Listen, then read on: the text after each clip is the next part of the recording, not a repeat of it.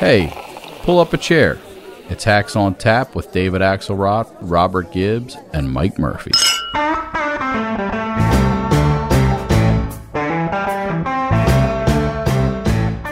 I think this is just a reminder of how much we depend on these assets, and a reminder that it costs money to look after these things. But, if you ever find yourself wondering, can we afford a big investment in the future of infrastructure? Just remember what happens if one of those critical assets is not available. Hey, Murphy. Hey, Mr. Gibbs. We sound like a vaudeville act. Well, I think we should take this show on the road. Welcome to... I have my straw hat and cane. The shuffle off to Buffalo ain't what it used to be, but I'm willing to sharpen it up a little. So what's going on? I could see dozens of tickets moving for that. I think I should update you that Infrastructure Week is leaking a little bit into Infrastructure Months. Maybe infrastructure quarter. Year, infrastructure decade. Yes, we are. Before you know it, we'll have the final meeting of infrastructure. I know that is one of the topics that we want to get into with our guest today, Murphy. We have an outstanding guest, a hero of the conservative cause, winner of the Murphy-proclaimed Burke Award for being an all-around good guy and a leader in the world. I'm talking about Charlie Sykes, who joins us today. He is editor-at-large, which I like that title because it implies you can kind of call in from Nairobi or anything. I'm editing out here of The Bulwark. A hero of Wisconsin, a legend in Wisconsin Thoughtful Talk Radio, and the author of one of my favorite books, How the Right Lost Its Mind. He also hosts the Bulwark podcast, which we heartily recommend. Charlie, welcome to Hacks on Tap. Hey, good to be back. Well, here we are. Three brave souls in a crazy world. I guess we should start, as Robert did, with a mention. I think today, we're recording this on Tuesday, is officially our third final meeting. The Great Washington Kabuki. Okay, slowly I turn, step by step. This is it. Yesterday was it. Memorial Day was it. Now today is it with Senator Shelley Moore Capito. And let me do a hat tip, by the way, just as we get into the topic. What a great name for a senator. It harkens back to like a good old school name. 30 years ago, she would have been a he, and it would have been something like, Harlan Big Daddy Capito from Louisiana. So she is an effective legislator, and I think good faith negotiations with President Biden are going on, but looks like they aren't there yet. What do we think, and what do we think will happen, and what are the politics of it all? Yeah, what's strange to me is we are in, the third overtime of these talks, and if you read the news, it appears as if there's not an agreement on what the parameters of infrastructure are. There's no real agreement on the level of spending, and there's no agreement on the pay-fors. But other than that, the talks are going swimmingly. So, it reminds me of, I think the music has stopped, the song has stopped playing, and nobody's really sure how to decouple this and figure out, if you decouple it, does that make you the loser? So I do think it will be interesting to watch. Again, I'm less maybe concerned about what happens in the meeting and what is said after the meeting. She seemed a little pessimistic in reports last night that this was going to get done to the satisfaction of a bipartisan agreement. I guess I'm puzzled about a number of things. Actually, I'm perpetually puzzled, but one of them is that, the infrastructure deal should have been the easiest deal, but nothing is coming easy. And you look at the things that are getting jammed up right now, election reform, infrastructure reform. There ought to be some sort of a bipartisan center on all of this, but I think it's an indication of our time that nothing is happening. And I have to say that I'm not sure. Look, Mitch McConnell has made it very clear that he's going to continue to be an obstructionist, but it would seem not impossible for the Biden folks to have come up with a package that could have gotten them 5 to 7 Republican votes. But maybe not. This deal is obviously not going to come up with 60 votes, and Joe Manchin continues to be the master of Washington, D.C. Would he really kill an infrastructure bill if it didn't have any bipartisan support? I don't know. What do you guys think? Would they actually vote against it? Well, first, call me Little Murphy Sunshine here, because I'll be slightly more It was just slightly more optimistic. Whoa, hold on. Yeah, here we go. Everyone listening, take a deep breath. Murphy's going to be optimistic here. Go ahead. Well, I like to imagine what ought to be and try to work toward it. I think Biden is more incentivized to do a $1 trillion deal. The Republicans are at about $975 billion right now, or as Washington would call it, spare change. But historically, that is the biggest infrastructure deal ever. And if I'm Biden, I'm thinking just politically here, I would rather get that $1 trillion deal and cut some ribbons, because I look forward and I see a morass. I can't count on Manchin, unless, as Rahm Emanuel hinted in the last time we had him on, that maybe he's got a Manchin commitment on some of the big social spending by reconciliation stuff in his back pocket. Then he can play hardball here. But if he doesn't have that, if I were Biden, I want to get something done, because it might be the only thing. Yeah. And so I'd also want to give all my Dem pals the opportunity to go drop by the union hall and say, all right, you know, the unionized cement pourers, you guys are set for a decade now. There's a lot of political upside for Biden, and he'll get more credit. I actually think there's more incentive for Biden now than the Republicans. Now, if they gave a damn about the country, as Charlie said, they'd get it done. But the Republicans are in permanent tribal, junkyard dog, bark at everything mode. Biden, if he can do the big infrastructure, it'll be the first big thing Washington's done since arguably the dire days of Obamacare. So if I'm Biden, I'm almost ready to give them what they want, because I think getting the trillion, and he's incentivized that way politically, is good for him. And now his left is, we're going to talk about that in Manchin. Yeah. He's under the squeeze. So we might have a few more days of negotiation, because on the trillion, they're not far apart. The question is, will Biden let the Republicans raid some of the COVID-19 unspent money, which is actually a pretty good idea, but it's kind of hard for Biden to agree to, because he's got to admit there was money unneeded in that bill. And will they do anything on taxes? And finally, without meaning to filibuster like Biden would, the fact that Europeans are on board this 15% minimum tax thing and a global tax regime now is a big deal, because it could let Washington land there too and give the Republicans cover on a little bit of revenue stuff that I think there are votes in the Republican conference to go for. So I don't know. I still see some hope, because most of the things are aligned. Yeah. I worry, though, about the junkyard dog automatic no from most of the caucus, because they feel like they're winning, which I don't think is right. But if they want to win Pennsylvania, they ought to pass some infrastructure.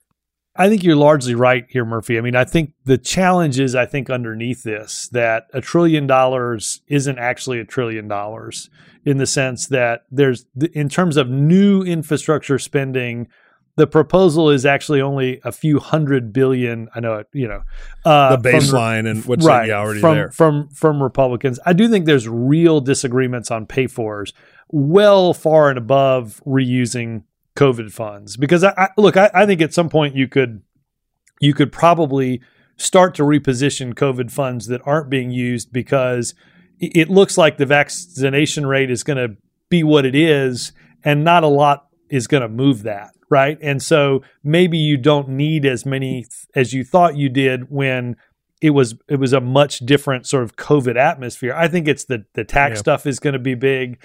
You know, I think the pay-fors are really huge, because if I'm a Democrat, I've seen what happens if you raise the gas tax. That's not going to be a cool thing. And so I think there's still a lot. I agree with you largely, though. I think this is in Biden's interest. And I think the last sort of 48 hours probably made it even more so in Biden's interest. Yeah. Because Washington woke up to the fact that a 50-50 Senate is a really hard place to do business. Yeah, I just quickly, in your last job as Minister of Information for the former regime, wouldn't you just, if you were Psaki and their team, wouldn't you love the idea a week from now of Biden standing in the Rose Garden said the media would say he's done what nobody's done in a decade. He's got a bipartisan deal for $1 trillion and badly needed infrastructure. That is a huge win for them. And I would be willing to pay a lot at the negotiating table if I were Biden to get that. Well, so what are the progressives in the House going to do if he does that? If he gives up $1 trillion, if he doesn't raise the corporate tax as much as they want, will there be a split, or do they understand the math? Good question. My experience is progressives and math don't mix. Their favorite number is 110% of whatever pie you put in front of them. The but you're right. Can Pelosi whip them into shape? And then in the Senate, you know, if what happens if Bernie and two or three threaten to break away on this? Well, not enough. Yeah. Well, I mean, I do think that is the big question, because in reality, I mean, again, we go back to the math here. This is not an ideological challenge. This is a math challenge. And I think that's, again, dawned on Washington more in the last 48 hours than maybe it had in the previous 48 days. That's also not to say that you can't go do some amount of money through reconciliation. You can take the bipartisan and still try to do some of the reconciliation, because I do think there's still going to be funding priorities that aren't imagined in this bill that can still garner that. Because again, look, for all the beating up of Joe Manchin, who we'll get to in a second, you know, I think his idea of pay-fors is far closer to where Biden is than, say, the Republican caucus, right? I think he's all for some corporate tax increases. I think he's all for some tax increases on the rich, because quite frankly, you know, that's not a ton of the constituency that he represents. I agree with you. I think, look, proving that Washington can do something is important. It's important. It's probably far more important to Biden than it is to the Republican Party. Right? There's an incentive for Biden to make this work. Republicans understand, they just have to dust off the 2009-2010 playbook on what it's like to prosecute an election without Washington doing a lot. And so I think it is, as you said, I think this is a bigger benefit to Biden, and we'll see what happens. My guess is we're going to have at least two more meetings before we get to final. I think we're 11 final meetings, step by step. The other thing is, and then Charlie, I'll be curious about your take on how the R's will play it. But if you're a Biden political hack, I'd be thinking, you know, if we get a clean billion, even with accounting tricks that nobody understands, then the Republicans can't attack it, because the original Biden proposal, the so-called win, is a target-rich environment, because a lot of the human infrastructure, you know, we're going to hire an army of unionized social workers for $400 billion.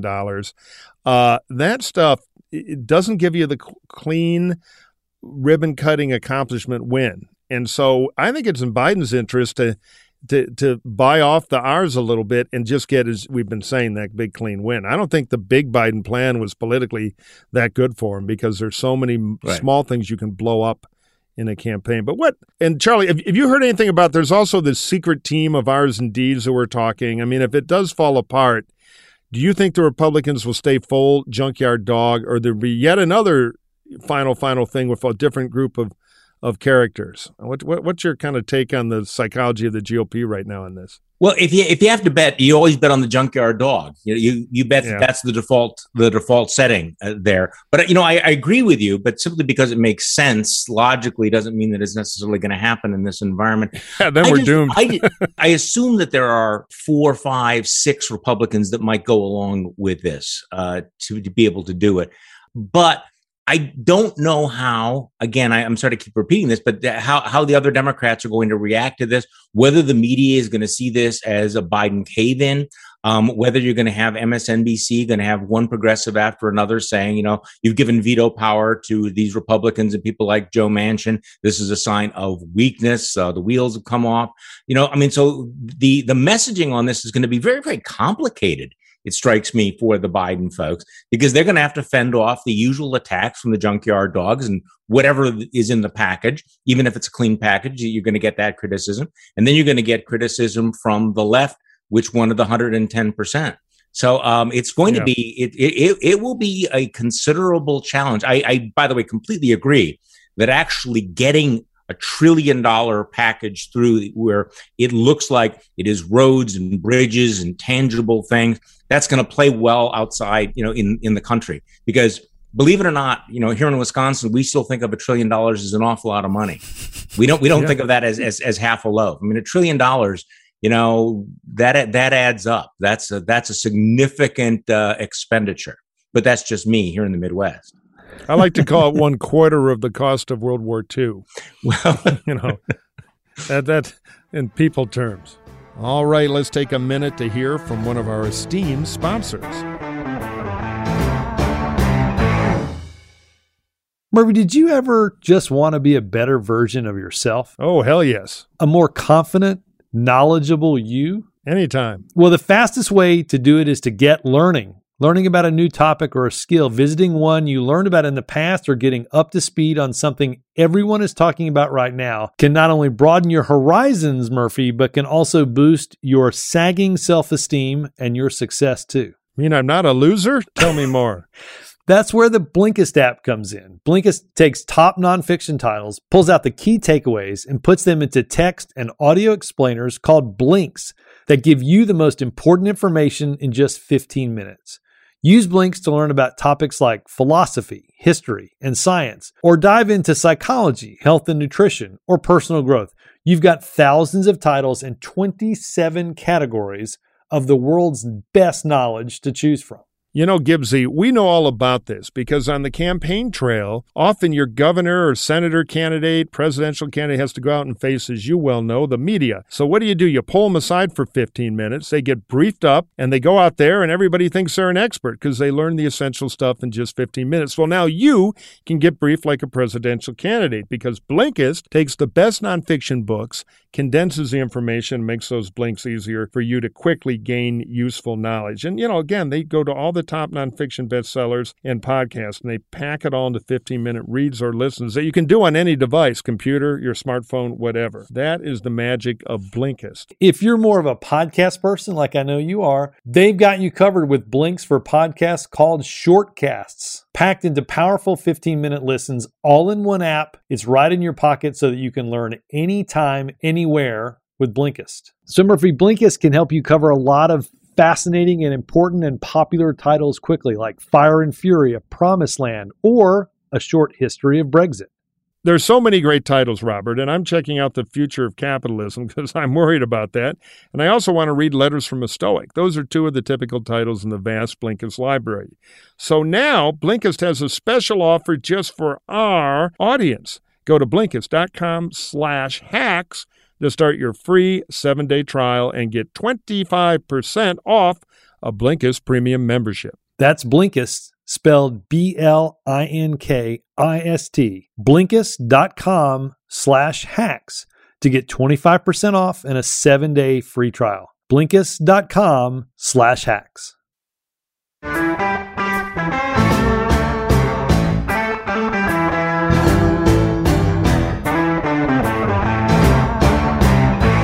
To your point, Charlie, if there's 5 or 6 or 7 Republicans on this for a bipartisan deal, you know, because this show's being brought to you by math, that's still not 60.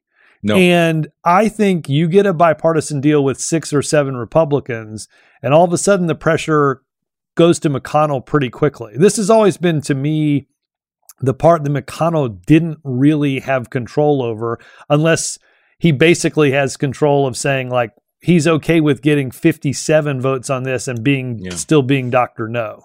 But I think, again, this puts pressure on those. And it's a good place to segue to Manchin, who sort of dropped a stone in the water a bit over the weekend. I will say, just personally, I'm a little surprised at the freak out, largely because I think if most people had been listening to Joe Manchin answer these questions for the past 3 months, there's almost nothing he wrote in that op-ed that is new news. Yeah, no, you're right. We've been talking about H.R. 1 being dead for a while. He hadn't been public on it, but the filibuster is old news. Just real quickly, one footnote, we'll move on to Manchin.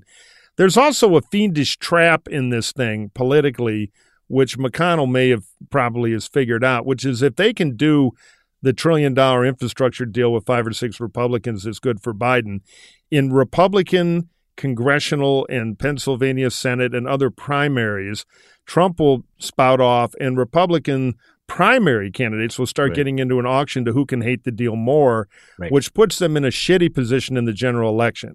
Because then you got to go campaign around Pennsylvania or suburban districts saying, you know, here's the popular infrastructure thing, I'm against it, because the electorate changes on you. So there's a lot of good for Biden. So Biden, make a deal with Capito. But anyway, to your point about Manchin, I agree. It just it's like a Twitter thing now. We all know Twitter's the last place to look for a sane read on what's happening in American politics. But it's like worse than Republicans on Romney. I'm puzzled because obviously he's not the only guy who feels this way about H.R. 1. He's not alone. There's got to be a lot of other guys quietly letting Manchin take the bullet for him. That's number one. Number two, if you really don't like Joe Manchin and you want to primary him or anything, get ready for a Republican senator from West Virginia, because you're not gonna get an upgrade. And number two, they've had plenty of opportunities to have off ramps on this bloated, 800-page H.R. 1. They've invested all of this emotional energy into this, which contributes to the freak out. But for months, it's been obvious he was going to vote against it. For months, it's been obvious this thing was never going to pass. I don't even think it was written to pass the United States Senate. So I guess I'm a little puzzled how they let themselves get to this particular point on an issue that they had whipped the base up to a really, high level of engagement. So I'd be interested in hearing your take on that. Well, I do think you're right there. I think that this has been very torqued up to the point where the only solution to what's happening in the state legislatures is H.R. 1 or S1. And I think in reality, look, I want to say this to Democrats writ large. If you thought that, if somehow you're hung up on the fact that Joe Manchin is the guy preventing the filibuster from disappearing, open a Google window and you'll find a lot of them. You'll find more than a handful of Democratic senators who have concerns about this. I'm not saying it's right. I'm just saying the idea that somehow Manchin and Kristen Sinema of Arizona are the two people holding this back. There are a handful of Democrats that are happy to have Joe Manchin being the person who wants to absorb these arrows. And again, for a history lesson, and Charlie mentioned this, let's just go through this. Joe Manchin represents a state that Joe Biden got 29.7% of the vote in. There is not anybody in Congress that represents a district or a state that is more opposite the political party that person is in terms of the last election. 39%, there's a 39% difference between what Donald Trump and Joe Biden got. So also to Democrats, if you are currently hitting... Attention Democrats, all right, go. If you are currently hitting give on a fundraising appeal to run a TV ad in West Virginia to put pressure on Joe Manchin, stop, okay? Yeah. If you really want to burn that money, wait until it gets cold again and at least get the heat from that money, because you are not pressuring Joe Manchin. He lives in a state in which, quite frankly, he's going to alert his constituents to turn on the television for that ad. Yeah, exactly. That ad, the ad will help him politically. Okay. So if you got $30 million and you want to run an ad campaign, there's some really important Senate races that are going on. That's a much better place to spend your money. All apologies to the general managers of the Charleston, West Virginia TV stations. Well, they're going to get federal grants to build the first TV, studio on Mars when he's done with appropriations. But you're right. It's like Forbidden Planet, the classic sci-fi movie, when they keep blasting the monster with ray guns. It only gets bigger. It loves energy. Yeah. On the Manchin thing, I have a theory based on, the madness of life, which is Democrats are humans too. Everybody thinks Republicans are the only crazy people in this game. And so they see something that people should be legitimately outraged about, which is a Republican attempt in these state legislatures, though there are different degrees. A lot of the bills are never going to go anywhere, but still the fool around of election access. So they go crazy. And then they call up some cynics over at the D-Trip, and they start working on a bill to, hey, not only should we do something about this, let's do everything about this. Let's run the damn table. Open season. And by the way, let's be a little cynical, because this is a good crisis and we can get some wins here. Yep. And they put a huge monkey wrench on the system back the other way. So, and then you get this unpassable thing. Now, meanwhile, the John Lewis Act is a lot closer to good idea, normal, maybe even doable. But I think the Dems made a mistake. They got greedy and they got frenzied. And they backed themselves into a bad corner on this, but there's still time to make this thing a little less political, a little more systematic, curb the rage appetite, and take another run at it with a smaller, smarter, and appropriate bill, and corner the Republicans politically on that. Now, the Repubs may still go junkyard dog and just keep barking. But boy, I in some of those swing districts, this could be a bigger voter thing than people think. I can understand... Again, as I said, Joe Manchin's not the only person that doesn't want to end the filibuster on the Democratic side. I get the reasoning of where he's coming from. I don't necessarily get the reasoning in the op-ed as to how he got there. You're right. His reasoning is in the modern world where there aren't two sides. Right. Where really. He says, we should never. This should never be done in a partisan manner. And for anybody that's been watching the news in the last 7 months or 6 months, there's a very partisan effort going on in places like Georgia and Texas and around the country to change the voting laws based on a series of lies and some fraud that never happened. So I get the concern there, and I don't really understand the kind of Manchin thing, because it seems to me Manchin basically just said to Mitch McConnell in an op-ed in West Virginia, hey, if you don't want anything to happen, just hold all of your guys, and I'll have to throw up my hands and say, well, sorry, we can't get bipartisan, so we can't do anything. And I'm not sure that's really the end game here for a workable federal government. No, it's not workable. Yeah, I would say to Democrats, there are avenues. You mentioned this. One, you can break up aspects of H.R. 1 or S1, and you don't have to pass the whole thing. Now, some people will say, well, it's all needed. I get it. Break it up. Two, the courts will review the laws that Republicans are passing in some of these states. And I know people will say, oh, how do we depend on the courts? Well, the courts did some good work in 2018 and 2020 to protect voting. So that's not bad. And the third is, as Murphy mentioned, is this John Lewis Act, which reinstates a valuable part of the Voting Rights Act that was struck down by the Supreme Court, and quite frankly, could be a good pathway. Now, Democrats are likely to say, yes, but it's basically Lisa Murkowski on the Republican side that's for that, and everybody else is against it. But I do think there has to be, if I'm a Democrat and I want to see some voting reform, it's time to kind of scramble the playing field and think through a different set of coalitions that gets to a similar, if it won't be the same, but a similar answer. See, this is why, though, I think it's political malpractice, what they have been doing, because I actually put myself at the far edge of being alarmed about what's going on at the state level. I mean, I think people ought to be concerned about what the legislatures are doing based on the big lie.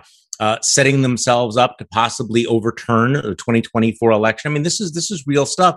So then the question is, do you come up with legislation that can actually get passed, that actually rises to the moment? I think the New York Times editorial was absolutely right. H.R. 1 does not really address the actual crisis that you face. Also, from just a political messaging point of view, this bloated, huge thing is easy for Republicans to run against. It federalizes elections. There's just a lot in it, a lot of targets. Whereas the John Lewis bill has the whole shine of voting rights. It's cleaner. It's got history to it. I mean, just remember, when the Voting Rights Act was passed back in 1965, I think it got, 70 votes?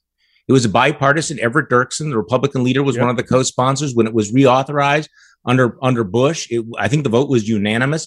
Voting rights used to be bipartisan. So, challenge Mitch McConnell. You want your guys to vote against the Voting Rights Act? That's something that people can understand. I think that there's some power behind it. And instead, they've been dicking around with this other unpassable piece of legislation. But the crisis is real. And I guess my challenge would be, if Democrats really believe that what's happening now is an existential crisis to democracy, then act like it. Don't sit around like you're at some frat house and, throwing up various ideas and packing this thing and solving every problem in the world. Orient for victory, not narrow political stuff. Right. And the problem is they become politically greedy about it, and they got to get out of that. If it is a systemic fix, then do the John Lewis thing. And, Manchin can also, he can play his own bluff game with McConnell, which is, look, if we don't get Lewis going, then there's this theory of the selective filibuster override, right, where you can carve it out. And that's a pretty good threat for him to make at that point. So it's be for what's going to happen, Mitch. And then on his op-ed, just really quickly, I totally get your point, Robert, because it's hard to say the filibuster is good because it forces bipartisan work. But when the other side are all trying to stab you with a fork and screaming Beelzebub, it's awful hard to have any faith in that. But Manchin's good point, I think, is it doesn't help tribalism to ram through legislation that controls election law on a partisan basis. So terrible things are happening in 11 states, so let's do a terrible thing federally. That may not be the fix. But I think Manchin using every lever he has, and he has quite a few, to do something a bit smaller, won't satisfy the activist wing of the Democratic Party that wants Nuremberg trials on every Republican senator, and a couple of them may deserve it, but it could work. I see your point. I mean, I think the challenge ultimately is that under that logic, I don't see the back end of the what if this doesn't happen, right? And I think this is what would lead me to believe that what Rahm and others have said is that there is some kind of deal, or there is some kind of nod that Manchin is doing. Because quite frankly, I mean, I get his idea of, you know, this sort of Mr. Smith goes to Washington romanticism on one side. But again, you can change all the partisan stuff in the world in the states, and a minority of senators can say no. And he says, well, sorry, we just can't, progress just can't happen. And so I do think there has to be a but and on the op-ed that maybe got edited out, or quite frankly, it's just the quiet part that he hasn't yet said out loud. I do think, again, you know, he's challenged his own party and Republicans to get on board the John Lewis Act. The best thing I think to do, and I know this is going to frustrate Democrats, is you're going to have to show again, and you're going to have to show people in the Senate that Mitch McConnell isn't on the level. Okay. This isn't on the level. Yeah. Fork him with something reasonable rather than something extreme. All right. Hold that thought. We're going to take a short break. And now a word from our sponsors. Robert, remember the feeling you got as a kid getting tucked into bed, or the feeling you get now in the arms of somebody you love? Hey, wait a minute. What am I, Dr. Romance here? I thought we're selling alarms. Oh, here it is. Safe and secure. That's the feeling, and it's true. It's a feeling of security that only comes through a human connection. And that's why the people at SimpliSafe Home Security are so important. SimpliSafe has an award-winning system that has all the technology bells and whistles you'd expect this day. It gives you that feeling of safety, and I'll tell you, in this modern era, that is a good thing that SimpliSafe can provide you and your family, because they really take it to the next level. They are there around the clock anytime you need them. And the thing is, SimpliSafe just makes it so easy. It takes about 2 minutes to customize the system on their website, simplisafe.com/hacks, where you can check it all out. So, Murphy, whether it's a fire, a burglary, a medical emergency, a pipe burst, or even a problem while you're setting up the system, SimpliSafe has a person with the expertise you need ready to help 24/7. And when you know there's always someone there to help, well, that's the feeling that you talked about, Murphy, and you just don't get that with any old security system. To learn more about how SimpliSafe can help protect you and your family, visit simplisafe.com/hacks today to customize your system and get a free security camera. You also get a 60-day risk-free trial, so there's nothing to lose. That's SimpliSafe, simplisafe.com/hacks.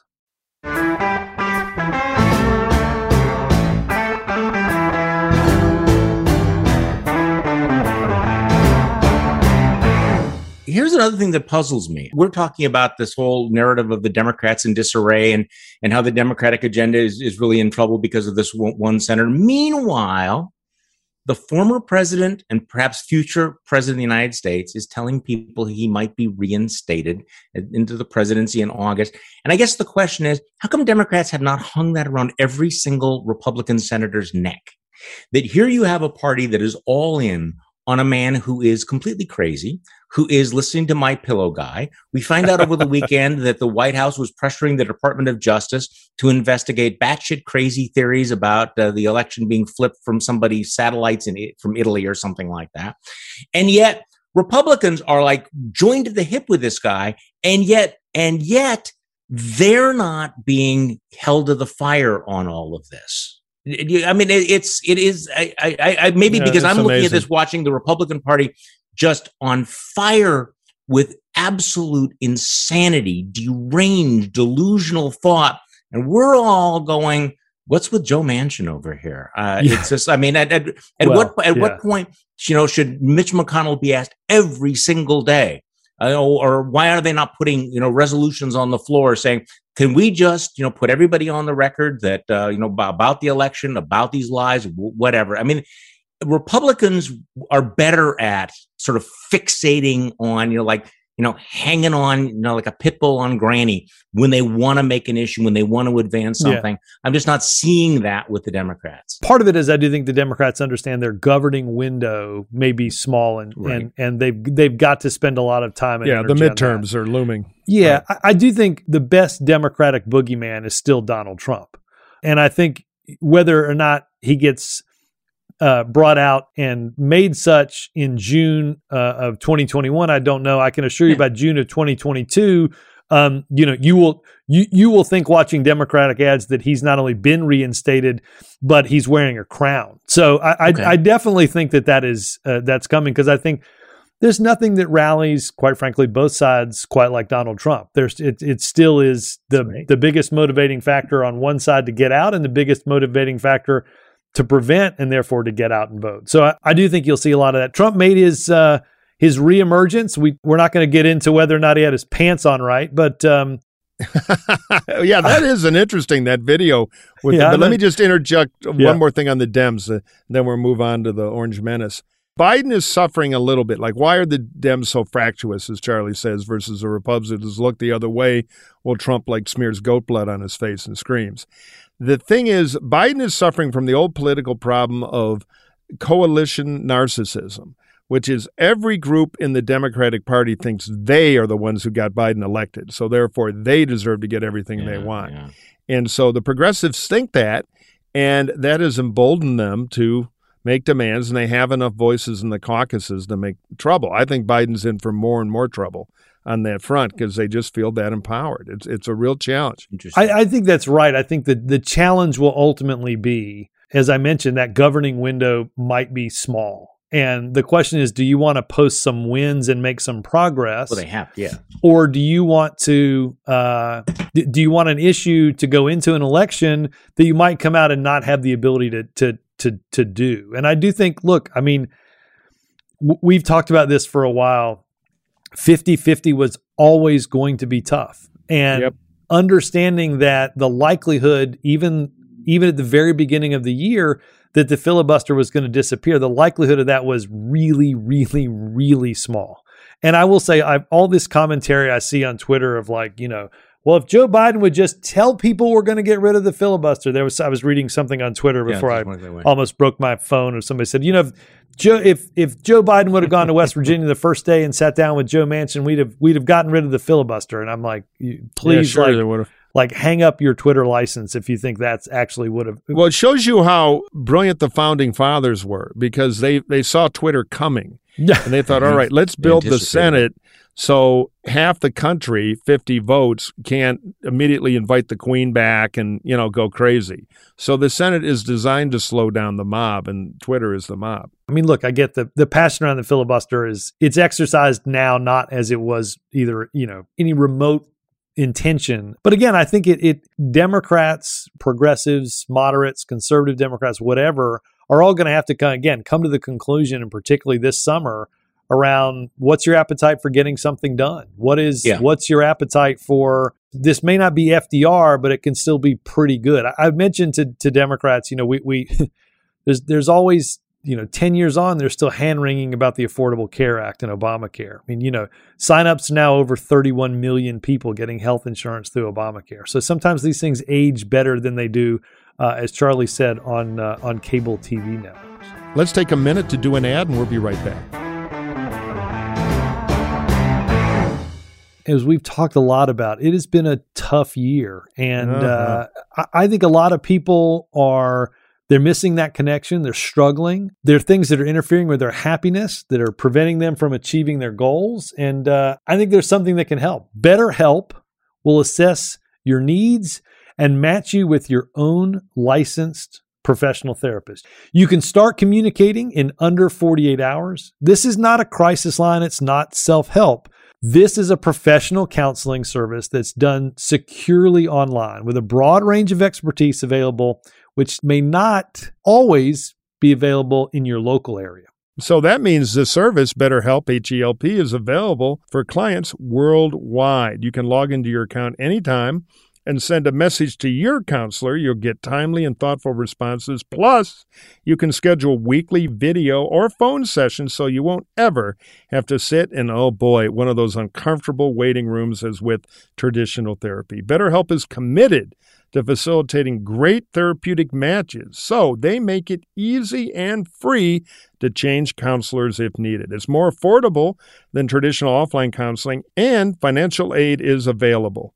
BetterHelp wants you to start living a happier life today. So visit their website and get this. Read the testimonials that are posted daily. They're up to date, and they really kind of tell you the story that people have used BetterHelp to make their lives better and find happiness. So visit BetterHelp.com/hacks. That's better, H-E-L-P, and join the over, you tell them, 1 million people who've taken charge of their mental health with the help of an experienced professional. In fact, so many people have been using BetterHelp that they're recruiting additional counselors in all 50 states. This podcast is sponsored by BetterHelp, and Hacks on Tap listeners get 10% off their first month at BetterHelp, that's HELP.com/hacks.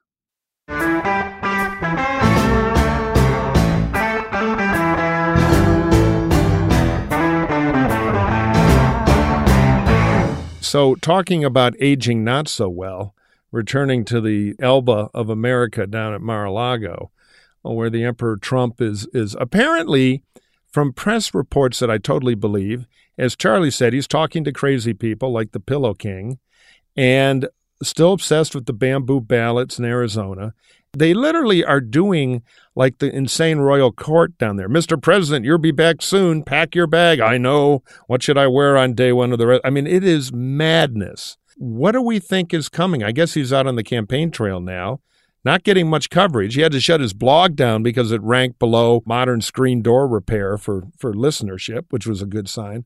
I do think Trump is fading even in the party, but the perception is reality. And among the electeds in the federal side, the perception and the state is that the guy is invincible. What do we think the next 100 days will be with the Donald? I'm having flashbacks to 2015 where everybody is saying quietly, you know, he's completely crazy. This isn't going to happen, right? Something's going to come along. Somebody else is going to take him out or something's going to happen, right? But, you know, yes, he may be fading, but nobody's willing to stand up against him. I mean, he's still the presumptive nominee of his party. And I'll tell you, just sort of stepping back from whatever he does, the fact that he continues to push these big lies and the Arizona story is going to continue to fester out there. I mean, this is a real danger to the country. You know, after January 6th, I think we ought to have, you know, a wake up call that there are millions of people that believe this stuff. They believe the lies. They're stoking the anger, the outrage, the paranoia, the disillusionment. And that can lead to actual violence. And I know that may sound alarmist, but we've seen it. You're right. I am alarmed about this, that in fact, you know, whatever the impact on the Republican Party, it's bad for the country. And unfortunately, Republicans have just become frozen. I mean, they're like, you know, the rabbits that are just sort of fixed, that they know that something terrible is coming, but they can't move. And so it continues to move ahead. But I am worried about what's going to happen. The threat of domestic violence. I mean, you've been reading these January 6th indictments. That was not a one-time thing. That's ongoing. And Trump is going to do nothing to shut it down. He's coming here to Wisconsin in a couple of weeks, having that big rally with my pillow guy, you know, and he's going to be there with Diamond and Silk and Dinesh D'Souza and Charlie Kirk and Sheriff Clark. And they're going to be talking about how the election was stolen and people are going to be angry and paranoid and crazed.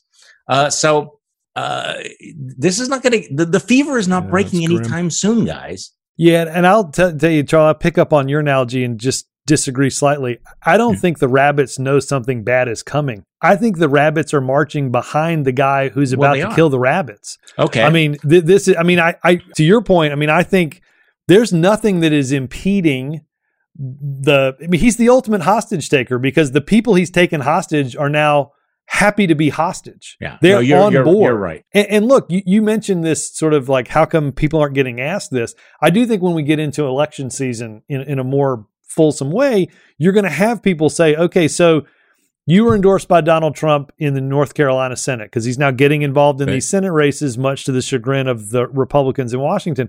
Well, you know, was this election stolen? Should Donald Trump have been reinstated? Is he the rightful president? Is Joe Biden legitimate? And the repair work that Republicans need to do in a lot of these Senate races in the suburbs is going to be stunted for at least 2 more years because nobody that is on the ballot, to your point, Charlie, is going to get out there and do and dispense with the ideas around the big lie because they understand that there's a fear in a lot of these places, far more on the Republican side than they're worried about the Democrats. And that's why everybody's running in lockstep. That's why nothing, despite the fact that it should have changed, nothing's changed. My rabbit analogy was terrible because you're right. This is willing. In fact, even calling them hostages is perhaps giving them too much credit because they are willing. They are going along with all of this. They have lined up behind it. They've made conscious decisions. It is completely voluntary on their part. So they're not little rabbits. They're right there, lined, queued up for the Kool-Aid. Yeah, yeah. No, it's like a unification church marriage. 50,000 people in Shea Stadium or wherever the hell they did it. Nobody looks around and says, "What the fuck are we doing?" You know. They're also cowards. Thank God the Republican Congressional Caucus was not in charge of landing on Normandy Beach, or we'd all be speaking German, because their self-preservation instinct is ruling their moral compass. Now, the truth is, I'm not sure the Democrats would be a lot better. It's been so easy to be a Democrat in the era of Trump because you can condemn him with zero political cost. In fact, it helps you. If there was a Democratic Trump, I do worry that we might find through human nature they're just as bad. I do hold some little Murphy sunshine hope that the primaries in the summer of next year are going to be a market moment for Trump's real power in the party. Because, Robert, you're right. He's going to show up and make these races about him, which is terrible for the party. It's backwards. It's a losing argument. And it'll be the crazy side of him, like the election wasn't real and January 6th was a picnic that went a little wrong, you know, all that crazy. But I think Gonzalez in Ohio is going to win. If they don't wipe out Kinzinger's district, I think he has, in redistricting, he has a good shot to win.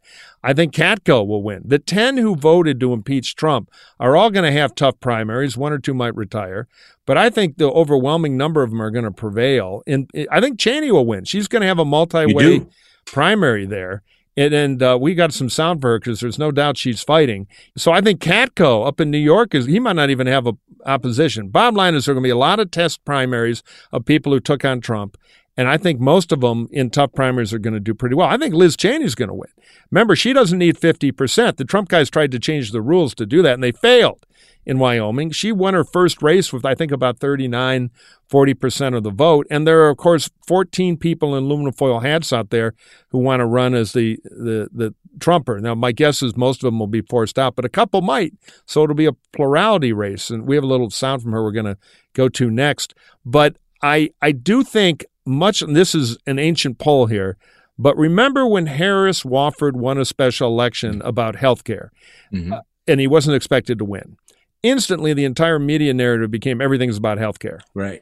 And if a bunch of these non-Trump congressional candidates are able to win their primary, the bulk of them, the media narrative will go to, hey, maybe the emperor has no clothes, maybe he's in the past. And that is the moment for both Trump imitators to try to pass the torch for the populism and non-Trump regulars to try to move. So I think, as dire as it looks, we're a year away from the real test, and that'll be the battle for the soul of the party. I agree with you that I think some of these guys and men and women are going to get saved, as you said, by the dynamics of a multi-candidate primary, that they don't have to get 50% in. I think it will be interesting to watch some of these statewide races. You know, Trump went to North Carolina. His daughter-in-law declined to run. He endorsed Ted Budd, a congressman, Republican congressman, in a already in a crowded primary, including the former two-term or I don't know if he's two-term or not, but former Republican governor of North Carolina. So it is going to be interesting. And Pat McCrory immediately went back to the press at the North Carolina Republican dinner and was trying to sort of spin this as, oh, Trump got some bad information and all this kind of stuff. So it's going to be interesting to watch. He didn't get the memo. There was an email problem. And by the way, Governor, you are free to steal shamelessly our old slogan for Jeb Bush in 98 about Buddy McKay, he's not your buddy. Well, I think that guy's not your bud. But yes, that's going to be a rip-roaring primary, and there's no guarantee that I think the Trump advantage is a plus in that primary, but I don't think it's a lock. We'll see what kind of candidate Bud is. Yeah, some of this will depend on the rules of the primaries and certainly the political geography as we go forward. Speaking of, it's a great time to segue as we think through how Republicans are dealing with Donald Trump. You know, I was struck as we talk about Liz Cheney, and I don't want to go back in the Wayback Machine to like 2006 and 2007, but I am fascinated, and I want to talk to you two at Cheney versus Bush. And I don't mean Dick Cheney versus George W. Bush. I think it's fascinating how two families that are obviously very connected in our political history, George P. Bush, now running for Attorney General of Texas, and seeking Donald Trump's endorsement actively, despite all of what happened involving his family, and how Liz Cheney is dealing with this. I'm fascinated to watch, how all this might transpire. What say you two smart Republican poobahs? Well, I'm going to go pop popcorn while you do this. I'll be quick. Rarely. George P. is existing in a Texas Republican primary, which has certain rules of gravity. And so that landscape is affecting his strategy like any sane candidate. It's not my favorite day of the week seeing it, but I understand the hard politics of it. Cheney, on the other hand, she has a base already. In Wyoming, she is a powerful figure, and she is a conservative on most issues. Part of the dimension, the Texas thing is more the cult of personality and you're either with them or against them. The Wyoming thing is also a battle between traditional Republican conservatism and Trump, and, you know, I'll be fair and balanced here, know-nothing, brain-dead populism. And you can hear that when she talks. She dropped by the Axe Files, and I'm going to earn us $1 here by plugging it. And we should listen to how she frames the argument to get an idea of her, and then maybe we can talk some more about George P. So let's listen to Liz Cheney talk about what she's doing and why, and it's interesting how she frames it. This isn't a policy disagreement. This is the president provoking an attack on the Capitol to prevent us from counting electoral votes. Both McCarthy and Scalise, certainly McCarthy, made clear that he understood that that's what had happened in his remarks on the floor on January 13th. So there was no question in the days after the attack what had happened. There was no question who was responsible then. But then, of course, Kevin McCarthy decided to go to Mar-a-Lago at the end of January. Mm-hmm. And I think that was a real moment where it became clear we weren't going to be able to move forward and focus on substance and policy because we had leaders who were embracing the president who had just been impeached. What Donald Trump did is the most dangerous thing, the most egregious violation of an oath of office of any president in our history. And so the idea that a few weeks after he did that, the leader of the Republicans in the House would be at Mar-a-Lago, essentially pleading with him to somehow come back into the fold or whatever it was he was doing, to me was inexcusable. All right, that was a good soundbite. And while you were listening to the bite, my friend Robert was teasing me about I haven't done a Mary Cheney once. Liz's sister is a friend of mine, and I always malaprop that. But one, new medication, and two, I did do it earlier, but we fixed it with editing. So the record of me screwing that up is unbroken. But anyway, there you go. Charlie, you're a historian of the party. How do you kind of interpret her positioning, the traditionalist, versus what George P. is looking at as he primaries the attorney general down there, Paxton, in Texas? Well, I mean, your analysis of the base is correct. I'm going to look at it from a slightly different point of view, just with the character that's being revealed here. Liz Cheney has 100 times the cojones of George P. I mean, George P. is, I mean, this is just a shameful sucking up. I mean, let's leave aside the politics for a moment. The zeal with which he's willing to throw members of his own family under the bus. He's putting out like this beer koozie, you know, with Trump saying, you know, you're the one Bush that I like. So he's gone so far out of his way to say, I am kissing up to Trump over the bodies of my own father and grandfather. I'm sorry. I can't see this through a strictly political lens. I mean, this guy is the worst of the worst in terms of just not just politicians, but human beings. I'm just blown away, in contrast, by the character of Liz Cheney. And I don't know whether she's going to survive that primary, but the lady is not for turning. The guts that she is showing by standing up, she is not shutting up. She has paid a significant price for all of this. It highlights how the fact that, you know, I guess I would I'm not as rosy in terms of my about the future as you are, maybe, Mike, because I don't think that there's a battle for the soul of the Republican Party. I think it's over. I think we lost. I think there's not a civil war. I think there's just a purge. And the fact that Liz Cheney is not shutting up, she's not modifying what she's saying is extraordinary. So I think it says a lot about the character of these people.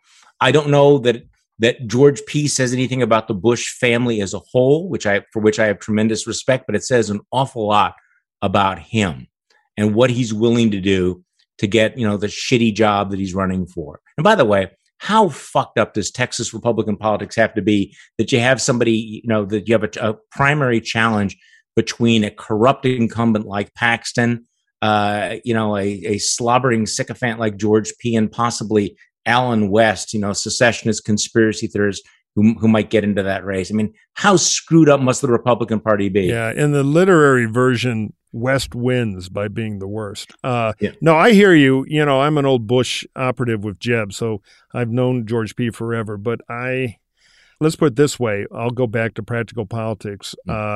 He runs the risk of being defined as the biggest suck-up in Texas. Yes. Which is politically poisoned. So this is far from an assured strategy, and it certainly is a morally flexible one. Mike, let me press you a little bit. Charlie sort of alluded to this, but he's on your team, so he was much nicer than I want to frame the question. Thanks, Robert. I'm warming up. I think we're having technical difficulties here, but let's get to that mailbag. No, I mean, Mike. My question is: you expressed hope that the party has a pathway away from Trump, and yet we know. I mean, there's no bone in George P. Bush's body that would normally align him with Donald Trump, except for the pure politics of understanding that in order to get elected and continue the job of being an elected official means you have to suck up. So how does this feedback loop get broken? How does the hope that you have, other than sort of 10 members of the House that were courageous enough to walk out on the thin limb, but how does that circle get broken if everybody looks at their own political map and says, if I suck up, I win. If I don't, I lose. And so therefore, I'm for sucking up. No, look, first of all, let me clarify the optimist here, the little Murphy sunshine. I knew the medication would wear off eventually. No. You guys you're at the 100% end. I still think there's a sliver of hope. That's all I'm saying, and I'm clinging to that. I'm also Irish, and as Kipling said, we are the race that God made mad. Our wars are all happy. Our songs are all sad. So even if it's down to Charlie, Crystal, and I standing in the street with a pint of Guinness and a stick of dynamite, the fight will continue. That's what we do. So I do hold up some hope. You never, ever, ever give up. That said, the current feedback loop is totally suck up to Trump because you fear your primary voters, and nothing in life apparently is more important than a cheap haircut in the house barbershop. That is the current glue that's holding the once mighty GOP together. And it is a crime against history because we are opening up the gates to the left, which in our conservative point of view is full of bad ideas and bad policy, although plenty of good people. So we're selfishness is taking the place of what a lot of us who signed up for this a long time ago used to call the cause. So how does that change? It changes in a couple of ways. One, the perception, which in politics is always the reality, of Trump's superpower diminishes. He's a Crenshaw, a Josh Hawley, and none of this populism is sour and evil. I'm very disappointed in Crenshaw, but a kind of a Trump light starts to take the place generationally as Trump gets older. By the way, I have a friend who's an insurance actuary. He's like, relax about Trump. Computer says 3.2 years. Tell him to have more meatloaf. So you know, the one thing we know about politics is it's always changing. And so I think there could be a Trump decline based on health. I think there could be a Trump decline based on going to jail. I think there could be a Trump decline based on new mini-Trump competition going forward. Elections are about the future. And I think we're going to find out that this perception that if you don't do what Trump says will kill you in your primary, that is the current equation that's driving him, may be disproven a fair amount of times in the midterm elections coming up, the primary season. That, to me, is the last great battle to find out. But right now, absolutely. The perception is Trump is God, therefore do what God wants for 85% of these guys. Jail and genetics aside, yep. If Trump runs in 2024, where are both of you? Is he the nominee? Yeah. Front runner, I'm not sure he's the nominee. Again, I think he's the nominee. I don't know that anybody is... Any of the successors are willing to stand up against him. And I think that it's going to be, by default that he's going to be the nominee. Even though, the usual suspects, the same people in 2015 were whispering, this can't happen. Don't worry. Something will come up. Yeah. And I was one of them. I didn't think he'd win the nomination. Well, I didn't either. The people did. And then we had the moment. But that is to be, let's put it this way.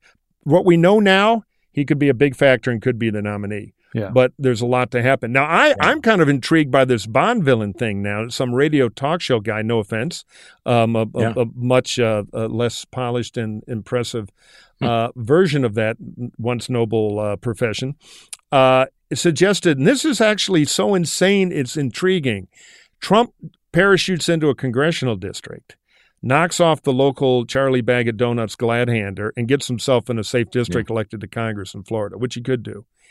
Then he goes to the caucus, and they've won based on redistricting. They got a 6-vote lead, though him doing this would affect the election because it would make it about him.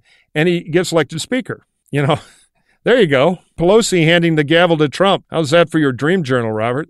Well, the one thing I would say is just don't tell Trump you don't actually have to be a member of the House to be speaker. I mean, he doesn't even have to we told you not to say that. We know he listens.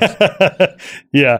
It'll be interesting to see. I mean, I think what will be fascinating over the next year and a half is whether or not does Trump have the discipline to run a party without the apparatus to run a party. You see, that's a good question. And I'm still struck by this idea that he loathes Lisa Murkowski. But there was that report a few months ago that he keeps saying he's going to go to Alaska, but he's told his advisors it's a really long flight. And, right. Yeah. It's sort of it is a really long flight. It's a beautiful state, but yeah. That's a good question, but don't count on the jail thing dissuading him from running. I don't see any of these indictments doing anything other than strengthening his hand in the Republican Party the way things are right now. Right, the media and the deep state are out to get me. Right, yeah. And run against a conviction. I once worked for a candidate who was running for governor essentially because he thought if he was elected, they wouldn't prosecute him because it was kind of a minor offense, but eventually he went to jail.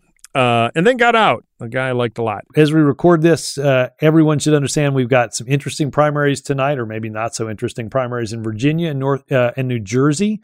Legislative elections, gubernatorial elections, down ballot stuff. Keep your eye on that. And I do think, and we didn't get into this, but we maybe can get into this a little bit next week because both the president and the vice president are spending a considerable amount of time outside of the country over the next 7 days. Kamala Harris in Central America and Mexico, and of course Biden going to the UK for the G7 and then to Brussels for NATO meetings before going to Switzerland and looking into the soul of Vladimir Putin. Let me tag the Vice President Harris thing with one bitter right-wing Republican observation about the media. She has appropriately gone to Guatemala to address the immigration crisis, and she said, don't come here, which is the message that needs to be heard. But if a Republican had flown there and said, don't come here, we would have 7 days of hysterical media coverage of the nativism of the Republican Party. There is a double standard. Okay, got that off my chest. I get to be a Republican for a minute and a half here before we go back to damning Trump and his fear of long flights to Alaska. Exactly the kind of man of steel you want in the Oval Office. Too, for God's sakes, it's not like he's in a middle seat in row 32 of Alaska Airlines. For God's sakes. No, it's funny. Okay, one quick story, true story. When I was working on the Bush campaign, the president, H.W., I made this big play to get President Bush, George H.W. Bush, to go on Johnny Carson's final show to thank him with 400,000 ratings. And Ailes was up for it, and the Carson producers were interested in it. And we went through the campaign system, and their big question, well, we don't have an L.A. message because of the riots, and it's a long flight. I'm like, you fly a house, not a plane, and it's the biggest thing on television this decade. And we're not going to do it because we don't have an impromptu message to stop on the way at a convenience store, and we're afraid we're going to ask about the L.A. riots.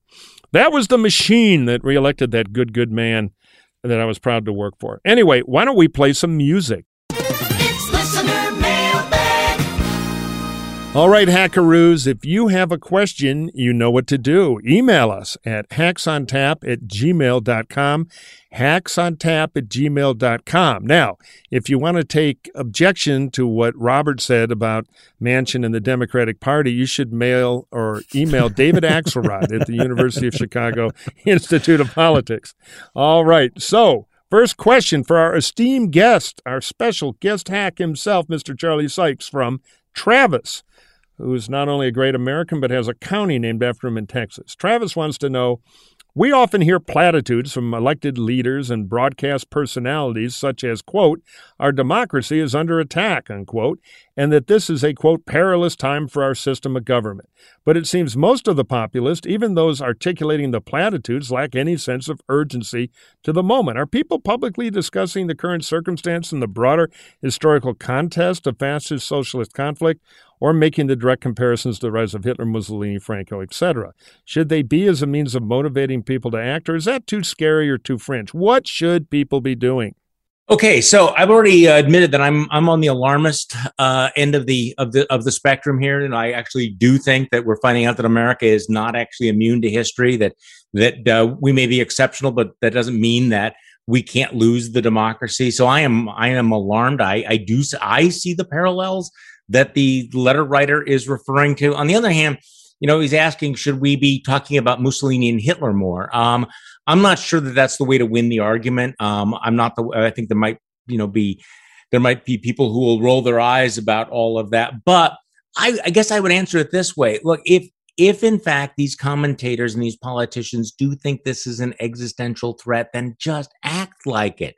And I often get that sense that, you know, there's all the rhetoric about the existential threat, but then it's politics as usual. And then you go back to the whole, you know, buffet of other stuff. So there ought to be some alarm. I think it's going to grow as time goes on. I think that what people in terms of action is, you know, again, do everything you can to highlight the attempted coup that we just lived through. You know, that is not ancient history. We had a president of the United States that wanted to overturn a free and fair election. We had an assault on the U.S. Capitol. It's an ongoing threat.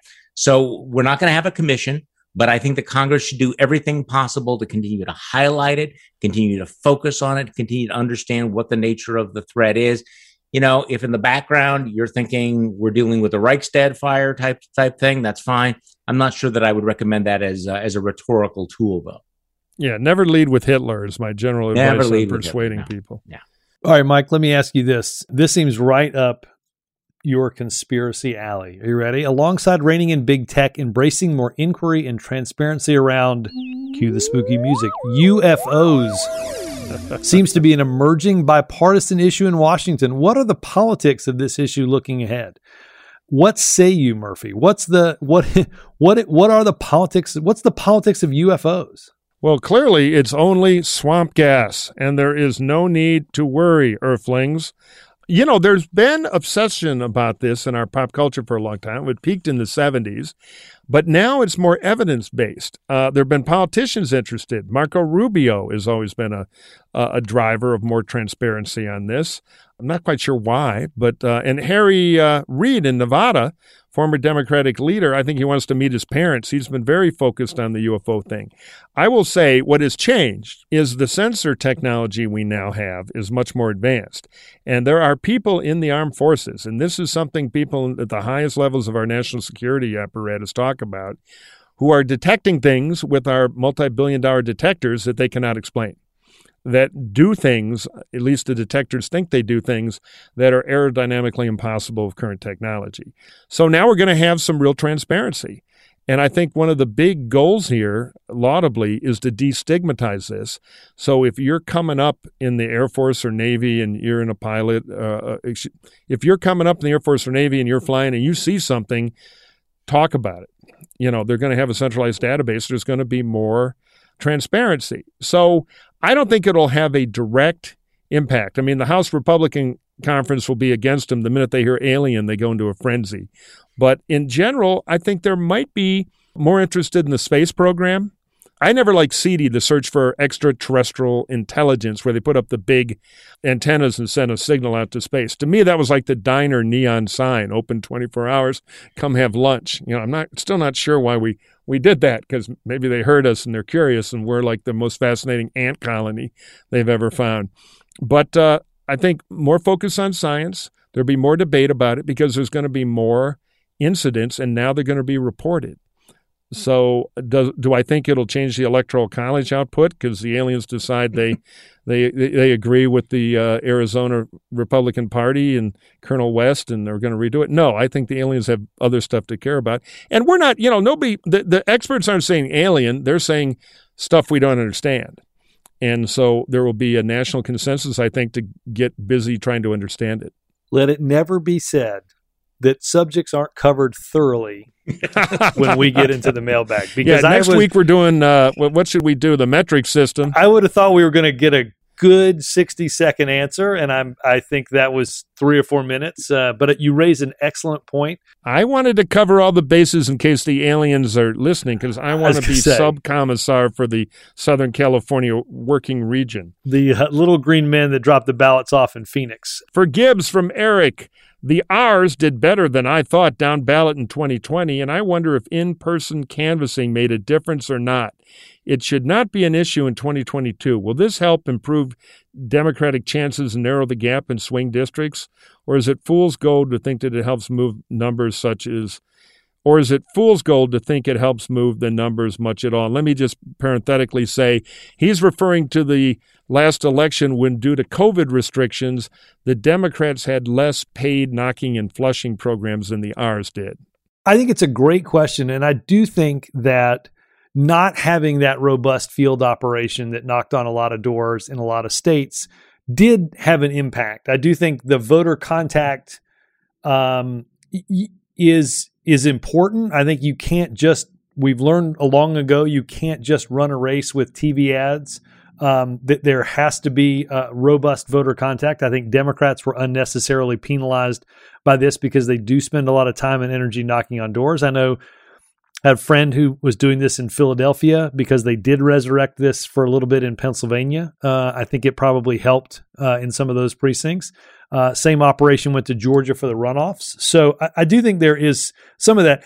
I think, and maybe this is a subject we can tackle in a later episode, Mike, but I do think, and you've seen this now, a couple of different audits by Democrats that have said, you know, we had some real messaging challenges in 2020. Yeah, I think that's the bigger story. We had some real, I mean, look, I think there's a growing challenge here.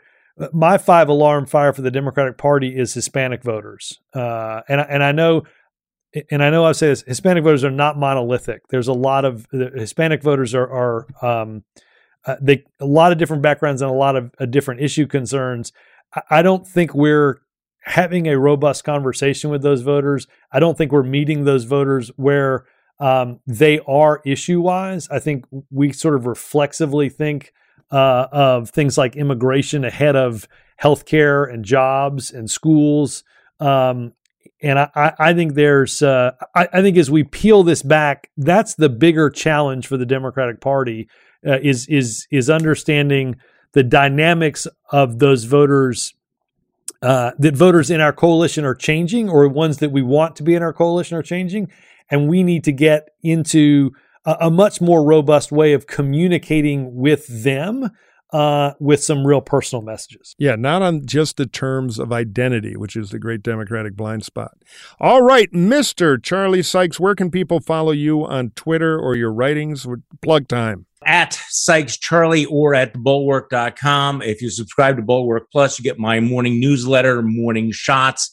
You also get Jonathan Last's newsletter, and we have a number of podcasts. But our podcast is free. The website is free. And, you, of course, you can follow me anytime on either one of those. And Last is terrific. I have a special shrine with candles and fan appreciation corner of my basement just for Jonathan. All right, well, Mr. Gibbs, next week we're going to tackle not only the New York mayor's race, but the lost city of Atlantis and Bigfoot, real and Republican or Democrat. So great to talk to you. Great to see you, Charlie, and thank you. Onward. People are going to be dissecting your UFO answer for months, Murphy. God. We're going to need to set up an entirely new email just to take questions. There's a secret coded message inside it, by the way. All righty. I'll see you on Zorgon 6. Take care.